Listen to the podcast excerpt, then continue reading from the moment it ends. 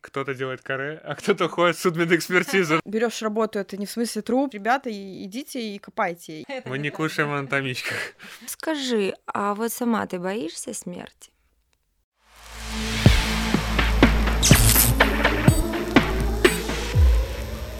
Ты ж врач. Подкаст о медицинских вопросах. Серьезно и не очень. Всем привет, это подкаст «Ты ж врач». А, рядом со мной Виктор Аринушкин, меня зовут Саша Трушель, и сегодня у нас в гостях Рина Шевцова. Рина, привет. Привет. Рина судмедэксперт, ну, по крайней мере, целых шесть лет а, работала по этой специальности, все правильно говорю? Да.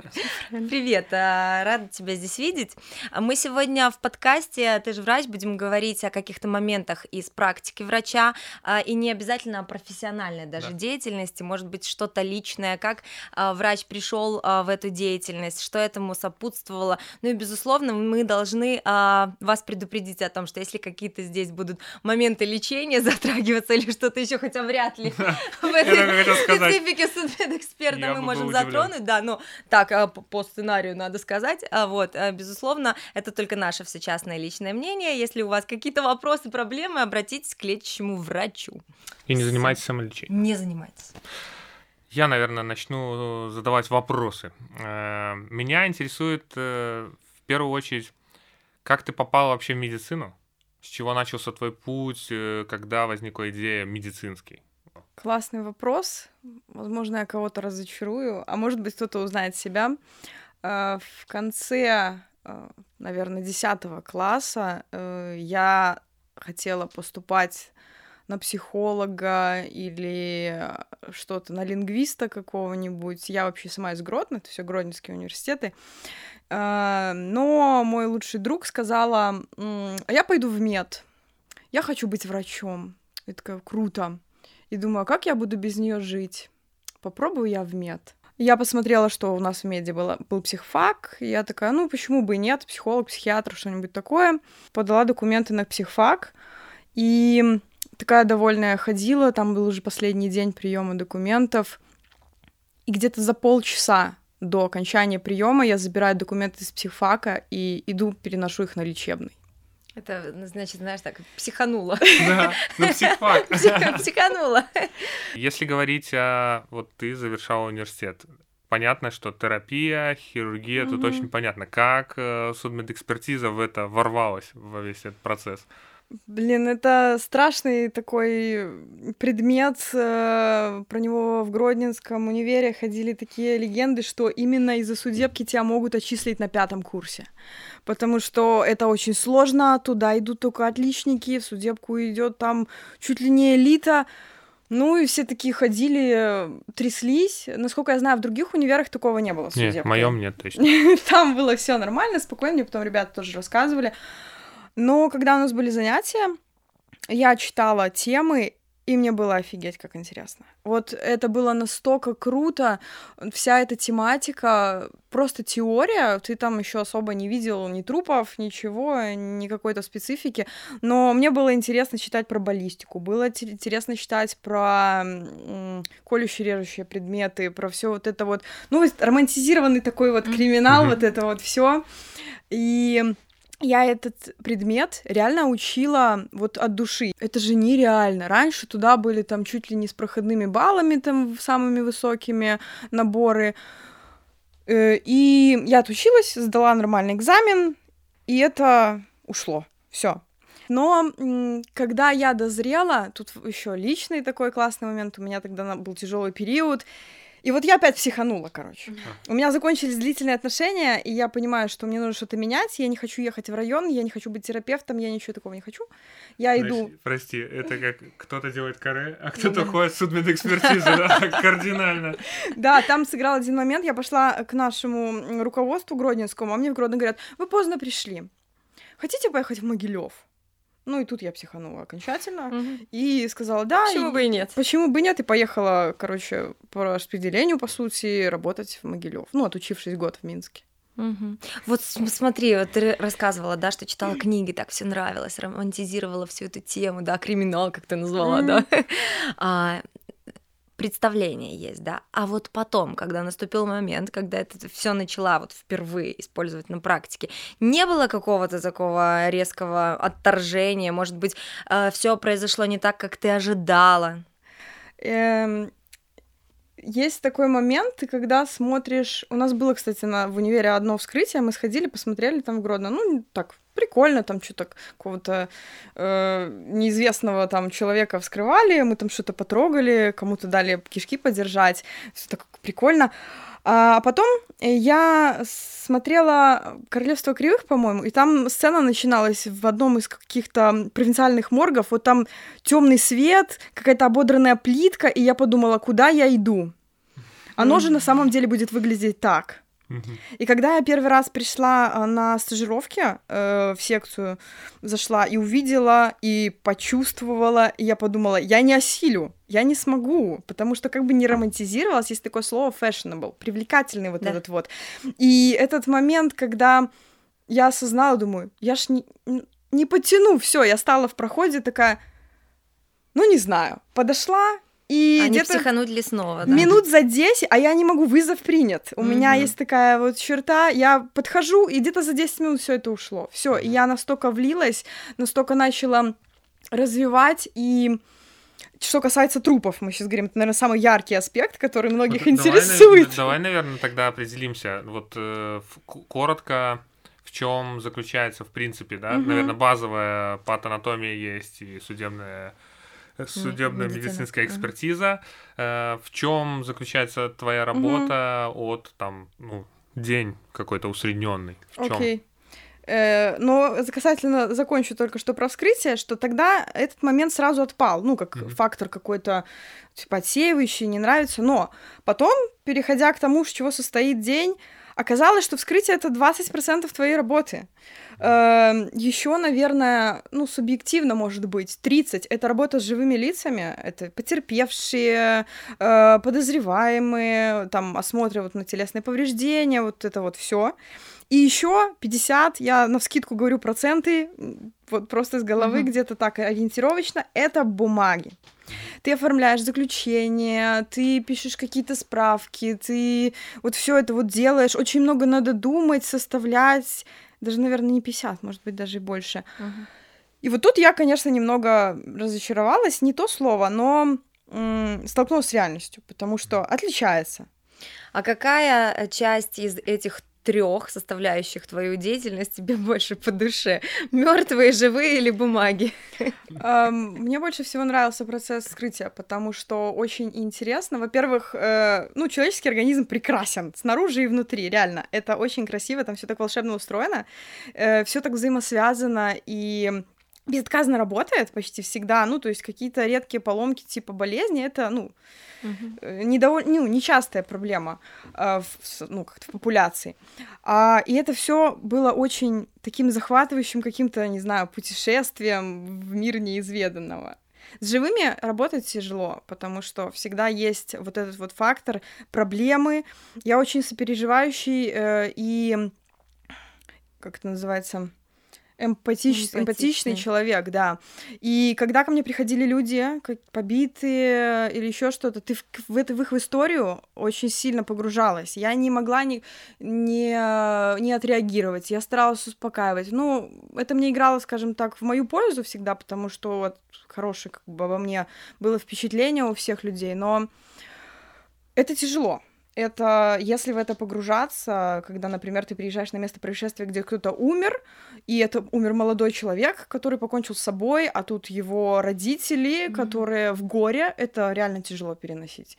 Но ты пытаешься переключаться и как-то переходить на живых. Э, есть такое выражение: не бойтесь мертвых, бойтесь mm-hmm. живых, и беспокоиться также надо о живых. И ты стараешься помочь, поддержать, и в этом как-то я видела какую-то свою помощь этим людям, что ли. То есть компенсировала э, врачебную все-таки составляющую, да, образование да. медицинское. Угу. Класс, это очень круто. Да, э, вот еще такой вопрос. Э, все-таки вот суд, мед, вот эта вот экспертиза, вся эта деятельность, это больше про медицину или больше про юриспруденцию все-таки? Мне Или кажется, это такой равноправный симбиоз? Это, да, что-то среднее, соединяющее, потому что ты, имея свои медицинские знания, должен балансировать на грани вот этих всех юридических тонкостей. Очень много м- статей, законов, потому что все экспертизы, которые мы делаем, подпадают под какую-то статью. Э, если это что-то насильственное или там неизвестное, подозрительное, то всегда есть какая-то статья за этим стоящая. И когда э, общаешься, э, тогда позвонит тебе сотрудник какой-нибудь и спросит, у вас есть заключение по такому-то человеку. Это такая-то статья, а ты намекаешь ему, что я не знаю, что это за статья. Ну, ты, ну понятно, что мы были все в курсе, но вот эта связь, она настолько тесная, неразрывная, и ты должен все время об этом помнить. То есть, по сути, это вообще мега-специалист, да, который две сферы в себя включает. Ну, э, я помню, что, Витя, ты начинала задавать вопрос по поводу патолога-анатомов, да, да, и судмедэкспертов. Давайте проясним раз и навсегда. Слушайте все внимательно. Разница между патологоанатомом и судмедэкспертом. Судмедэксперт — это человек с высшим медицинским образованием, э, э, имеющий еще дополнительное образование в сфере судебной медицинской экспертизы, который занимается вскрытием трупов, осмотром живых лиц, потерпевших, подозреваемых и иных, а, проводит экспертизы по медицинским документам и выезжает на места происшествия. Все люди, которые вот в фильмах коронеры выезжают к трупу и осматривают его на месте, это делает у нас медэксперт. Ездит и смотрит.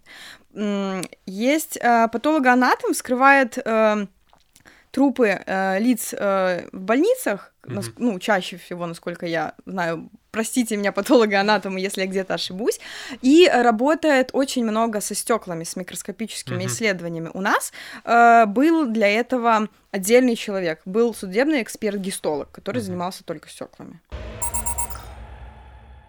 Есть ли такое, что ты подходишь, э, и все понятно? Ну, вот труп, и мы все понимаем. И не надо вскрывать. Или это всегда вскрытие, некий стандартизированный процесс? Как это происходит? Даже если причина смерти очевидна, нет головы то все равно проводится вскрытие, потому что, возможно, ее нет посмертно, возможно, там есть наркотики, возможно, есть еще что-то. То есть полный комплекс исследований, независимо от э, степени повреждений. Если человек упал с, там, не знаю, с 15 с 20 этажа, то все равно проводится вскрытие с детальным описанием. Ты, читая бумагу, можешь представить своими глазами, что там было. Рин, скажи, а что самое трудное в работе твоей? Ну, э, для многих э, судмедэкспертов э, было сложно вскрывать, например, маленьких детей.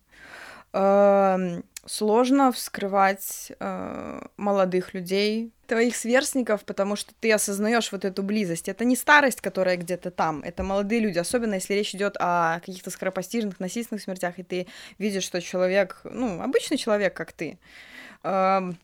Сложно было взаимодействовать с родственниками умерших, потому что они переживают горе, а ты должен не просто вынести им ответ и сказать, ты должен их как-то поддержать, ты должен дать им какой-то ответ. Это очень тяжело, это э, я вижу эту проблему, потому что человек переживает свое горе, и даже сейчас иногда в интернете, когда пишут про какие-то аварии или что-то, очень многие начинают говорить, что там все неправда, там напишут э, что-то другое. Обычно типа судмедэксперты ничего не говорят. Они говорят говорят. Просто очень тяжело людям услышать в момент их травмы, и да и кто примет, ты совсем на другом переживаешь. И я сейчас суммирую, понимаю, что все эти сложности касаются вскрытий, касаются смерти, потому что это реально тяжелая тема, и если сам по себе э, труп без э, то есть тело без души — это труп, он не имеет никакой особой ценности, но когда ты наделяешь это каким-то подтекстом и начинаешь в это опять погружаться, это тяжело.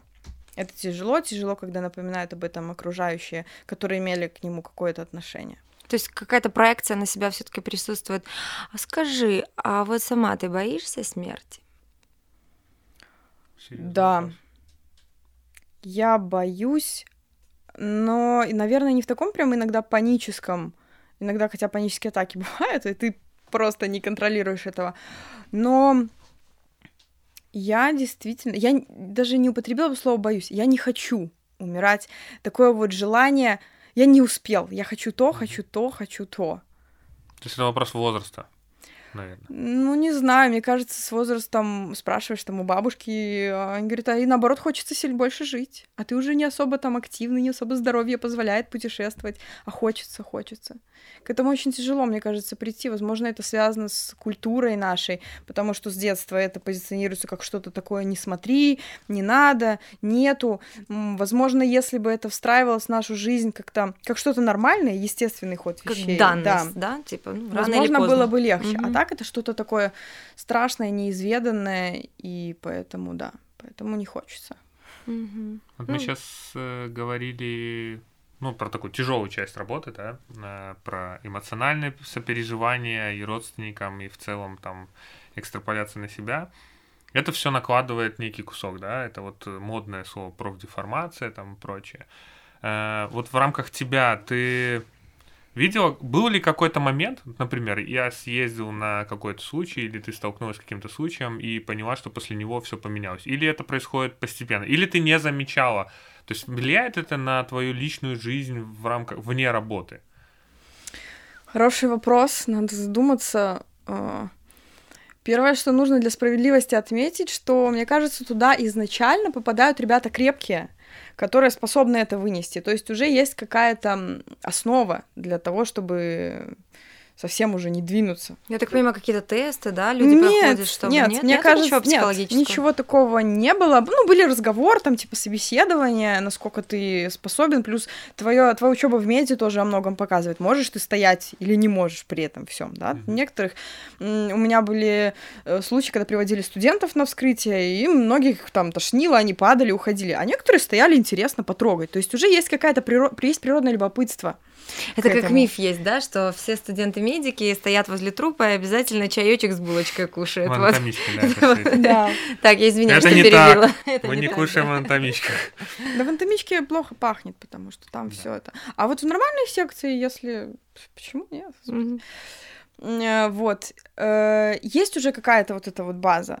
Но, говоря лично про себя, у меня есть классный пример для сравнения насчет профдеформации. Э, Когда мне приводили э, разных подозреваемых, например, людей, я никогда э, не позволяла себе общаться с ними как-то свысока, или что я со всеми одинаково вежлива была, ну, кроме тех, кто реально нападает, потому что люди разные бывают. Я всегда старалась вот сохранять вот эту вот человечность. И с теми, кто э, в горе на тебя кричит, ругается, или что-то там, ну, в любой специальности, в любой медицинской, у любого врача есть те самые пациенты, клиенты, родственники пациентов, которые ведут себя недостаточно, скажем так, разумно, Адекватно. адекватно, Мгм. да. Я старалась это сдерживать, но отпечаток наложил уже, наверное, сам мед, а потом еще судебка добавила, потому что уже в меди ты начинаешь шутить определенные шуточки, которые понимают не все, М. и э, сразу отсеиваются люди, которые видят, что это дико. Ты становишься циничным, но это не касается настоящих проблем, когда ты кто-то страдает. Ты, когда Мгм. страдает, ты приходишь на помощь. Но когда это шутеечка, ты шутишь. И когда ты после судебки э, круг шуточек расширяется и углубляется в более жесткие какие-то моменты. Поэтому э, общение тоже строится в основном, складывается с людьми, которые без предрассудков и которые не притворяются. Мне кажется, это помогает отсеивать лицемерных людей, Мгм. потому что ты шутишь, они такие, ну, типа, дико, но смешно. И, в принципе, э, мои отношения, все мои друзья близкие, вот они где-то по смежной стезе, и это как сплочает, что ли. Ты становишься резким, но при этом настоящим. Это как будто, не знаю, оголяет какую-то сущность, что ли. Получается Ну, как кружок профдеформации. Кружок по интересам. Его величество черный юморок сплощает, людей. Ну тут важно, мне, мне нравится то, что ты сказала, я там тоже, наверное, хочу это подчеркнуть, то, что вот этот вот врачебный юмор, э, медицинский юмор, он никогда не связан с реальными людьми, то есть он часто направлен на какой-то там, да, отстройку, но он никогда не направлен на реальных людей. Я редко встречал там коллег, кто будет прям про реальных пациентов как-то открыто шутить, это некорректно, есть этика, дентология, но такие шутки, черный юмор иногда помогает просто защищаться, наверное, от какого-то внутреннего выгорания. Да, этот цинизм хотелось, наверное, добавить, что он э, помогает тебе в целом от ситуации абстрагироваться, а отделять э, вот это свое участие и быть хладнокровным скорее в ситуации. Потому что если ты не будешь хладнокровным, когда там на операции что-то кровануло или там что-то случилось с родственником, то ты просто потеряешь ситуацию из-под контроля, а больше некому. Угу. И это позволяет держать вот это вот хладнокровие. Холодный ум. Это важно. А я вот вспоминаю эти, э, знаешь, фильмы про вот этих всех коронеров, да, судмедэкспертов, и вспоминаешь, что там в любое время суток, днем, утром, Вообще. ночью, да, звонок, сейчас у нас произошло убийство, и, значит, все сразу встает эта вот женщина, она на каблучках, с сумочкой, всегда так шикарно выглядит, такая деловая, на место преступления приезжает. Мне почему-то помнится мужчины в плащах таких, у каждого свои фильмы всегда, знаешь, кто что смотрел. Вот. И, ну, я предполагаю, что в жизни настоящего судмедэксперта, конечно, все не так, да? Во... Не, у нас. Мы говорим про нашу конкретную местность. Возможно, обязанности судмедэксперта где-то в Америке, они другие, и они уже, но у нас ты можешь в 3 часа ночи поехать куда-то на район, по колено в грязи или в снегу, а потом еще 2 километра э, нести э, до дороги, потому что машина не проезжает. На шпильках неудобно, да? Да, то есть и всякое, и когда бывают э, долго, ну, находки в лесу, там, много лет пролежавшее тело или что-то в этом этом роде, это уже не так романтично на самом деле. Ну, действительно могут в любое время суток позвонить да, есть, и вызвать. Угу. Есть э, дежур, ну, дежурственные эксперты, которые выезжают в любое время суток.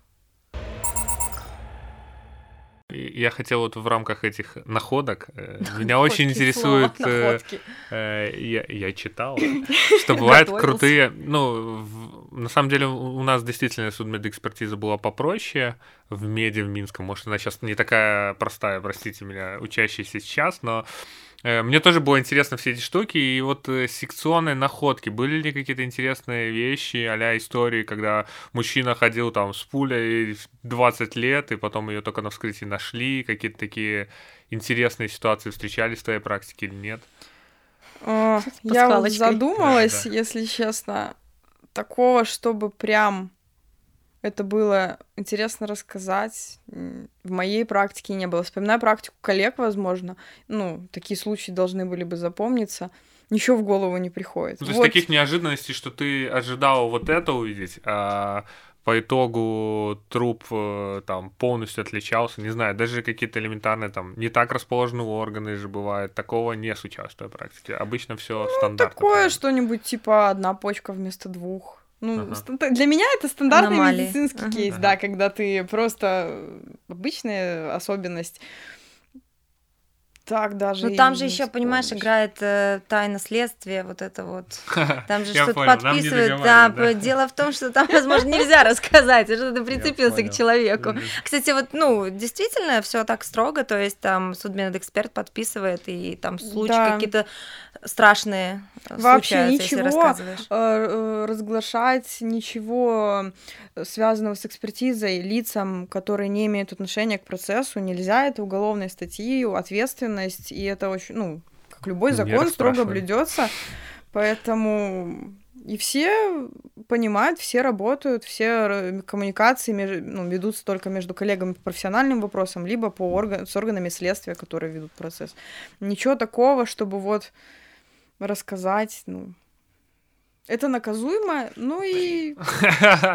Я думал, сейчас как история. Не, на самом деле это правильно, это корректно, мы как раз-таки про это поговорили.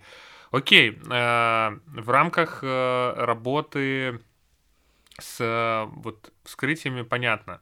В рамках работы, когда э, ты работаешь с живыми людьми, да, твоя задача оценить, ну, то есть ты должна описать, э, что с человеком произошло, его повреждение, или ты даешь заключение. Ну, то есть, что мне было всегда интересно, даже если говорим про трупы, э, насколько судмедэксперт вот в рамках расследования, да, какого-то там э, ситуации, это огромная лепта или это в зависимости от ситуации? То есть э, бывает ли такое, что как это? Что У, на кону уби... стоит, Убийца да? э, этот, э, дворецкий. Вот э, а. сталкивалась ли ты с такими ситуациями? Или чаще ты, э, ну, было ли что-то такое, а, вот как все происходило?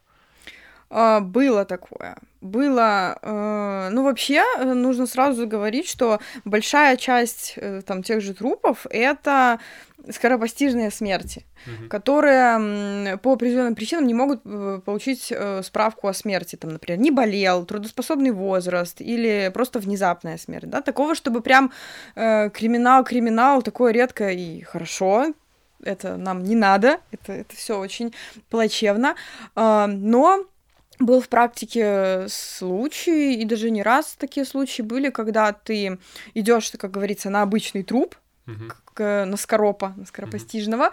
а находишь там какие-то повреждения, начинаешь копать, поднимаешь на уши следствие, говоришь, ребята, идите и копайте. И находят людей, находят угу. людей, и выясняется, что не сам, не просто. а просто, да, там какие-то были конфликты, было что-то, и раскрывается преступление. Такое было.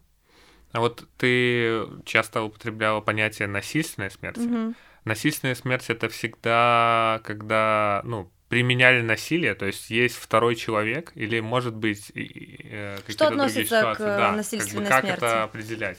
Нет естественных причин, но это угу. не обязательно другой человек. Это может быть самоубийство. Это угу. может быть несчастный случай, но э, какие-то причины, которые не обусловлены состоянием организма. Угу. Есть... А вот сразу такой вопрос. А, наркотическое, алкогольное опьянение, по сути-то ты добровольно сам, это насильственное, не Да, но если ты перебрал, то это неестественно. У меня, мне кажется, с точки зрения кейсов каких-то штук э, достаточно. Угу. Мне интересно твоя еще часть жизни помимо работы, да? Как э, вот от, выходя через эту дверь, как складывается твоя жизнь э, после нее. Это все-таки больше все равно ты в обычной жизни больше судмедэксперт или ты вообще э, отличаешься? Я к тому, что есть ли такое, что да, человек в рамках этой работы такой, знаешь, суровый, где-то там отстроенный, цинично холодный человек, да, выходя за дверь, это такой лапочка, пусик. Есть такой контраст, и, ну, как вообще в обычной жизни ты от этого всего отстраивалась, э, что помогало и это будет, наверное, каким-то советом нашим слушателям, да, это не обязательно тоже судмедэкспертиза, вообще mm-hmm. в какой-то медицинской сфере. Хороший пример привел на самом деле. Э, я вот тот самый человек, который был супер-мега жесткий и циничный, а потом выходил лапушка и пусечка. Потому что первый, сразу скажу, первый год, мне кажется, в любой профессии ты овертаймишь и как, как бешеный работаешь, учишься, берешь работу на дом, ты пишешь что-то, изучаешь литературу, э, берешь работу, это не в смысле труп, я знаю эту шутку, не надо. Эм, ну, например, дописывать экспертизы. Первый год мы просто приходили, мы не понимали, что происходит, очень много всего, и ты просто сидишь дома и пишешь. Это было тяжело, постоянно на телефоне, звонят, и это было супер-мега предрасполагающим к выгоранию. Это реально тяжело вывозить, но пока ты маленький, да, ты первогодочка, такой весь зелененький, полный энтузиазма, ты вывозишь. Но потом, когда это накапливается год за годом, это может реально ударить по голове, и я начала от этого абстрагироваться. Первое, если я не дежурила, в этот день, то с концом рабочего дня мой рабочий телефон, отдельный рабочий телефон, был выключен.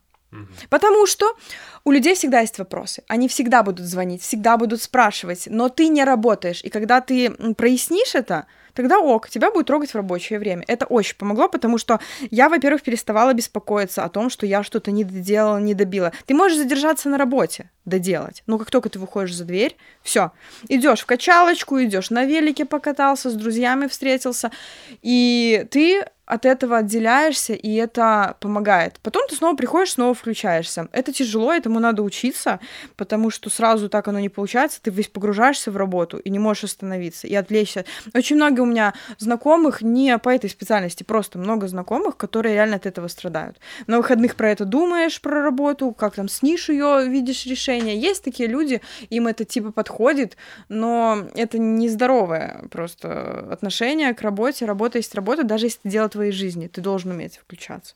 То есть трупы не снятся? М-м.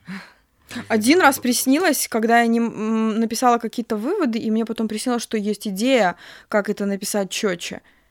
И я пришла и написала. Вот такой был, да. Перфекционизм.